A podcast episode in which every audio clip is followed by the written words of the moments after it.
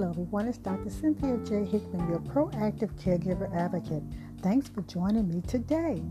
Our topic today is coping with caregiving responsibilities.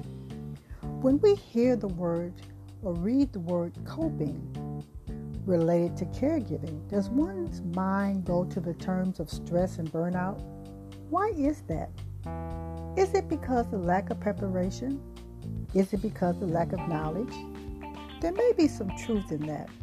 The Bible tells us that people perish from the lack of knowledge.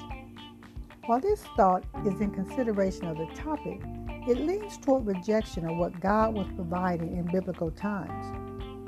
I am not by no means suggesting you are rejecting your role as a potential or actual caregiver. But if you are thrust into the caregiving role, the lack of preparation is usually based on the lack of knowledge.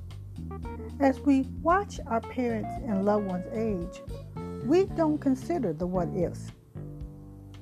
Then anxiety shows up because the personal life that we once knew becomes into question because now we're navigating the world of caregiving and taking care of our elderly loved ones. What can be done to ensure that you are taking care of yourself and your loved ones, navigating a role of responsibilities? I am the first to say there is no right or wrong answer. So much of caregiving centers on timing and flexibility. As the needs of our loved ones increase, the ability to juggle becomes a art and coloring within the lines go out the window.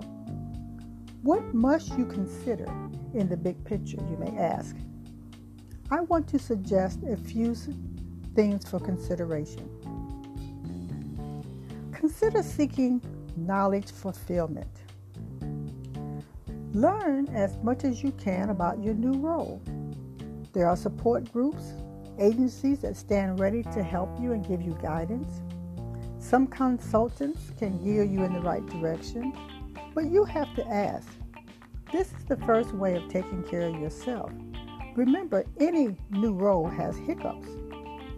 Know that we all have flaws and imperfections, the importance is to learn and grow from our new challenge and opportunities. It will develop your ability as a caregiver. Most importantly, you want to be truthful with your feelings while working with your loved ones. Negative feelings and emotions should be kept at bay. Anger and frustration limits your ability to care and learn and understand about your loved one. It is crucial to center yourself around positive people with positive energy. Enough said about that. The final piece of advice I would like to add before you can take care of others, you have to take care of yourself. It is vital, it is essential, it is required.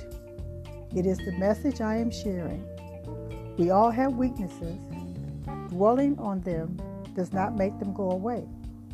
Taking action, however, is how we learn to do things better and improve outcomes. Seeking help should always be your first weapon of choice. As your proactive caregiver advocate, I am encouraging you to embrace the tasks that encompass the caregiving space. I don't want you to just cope, I want you to thrive, even with all your flaws and imperfections, as we all have.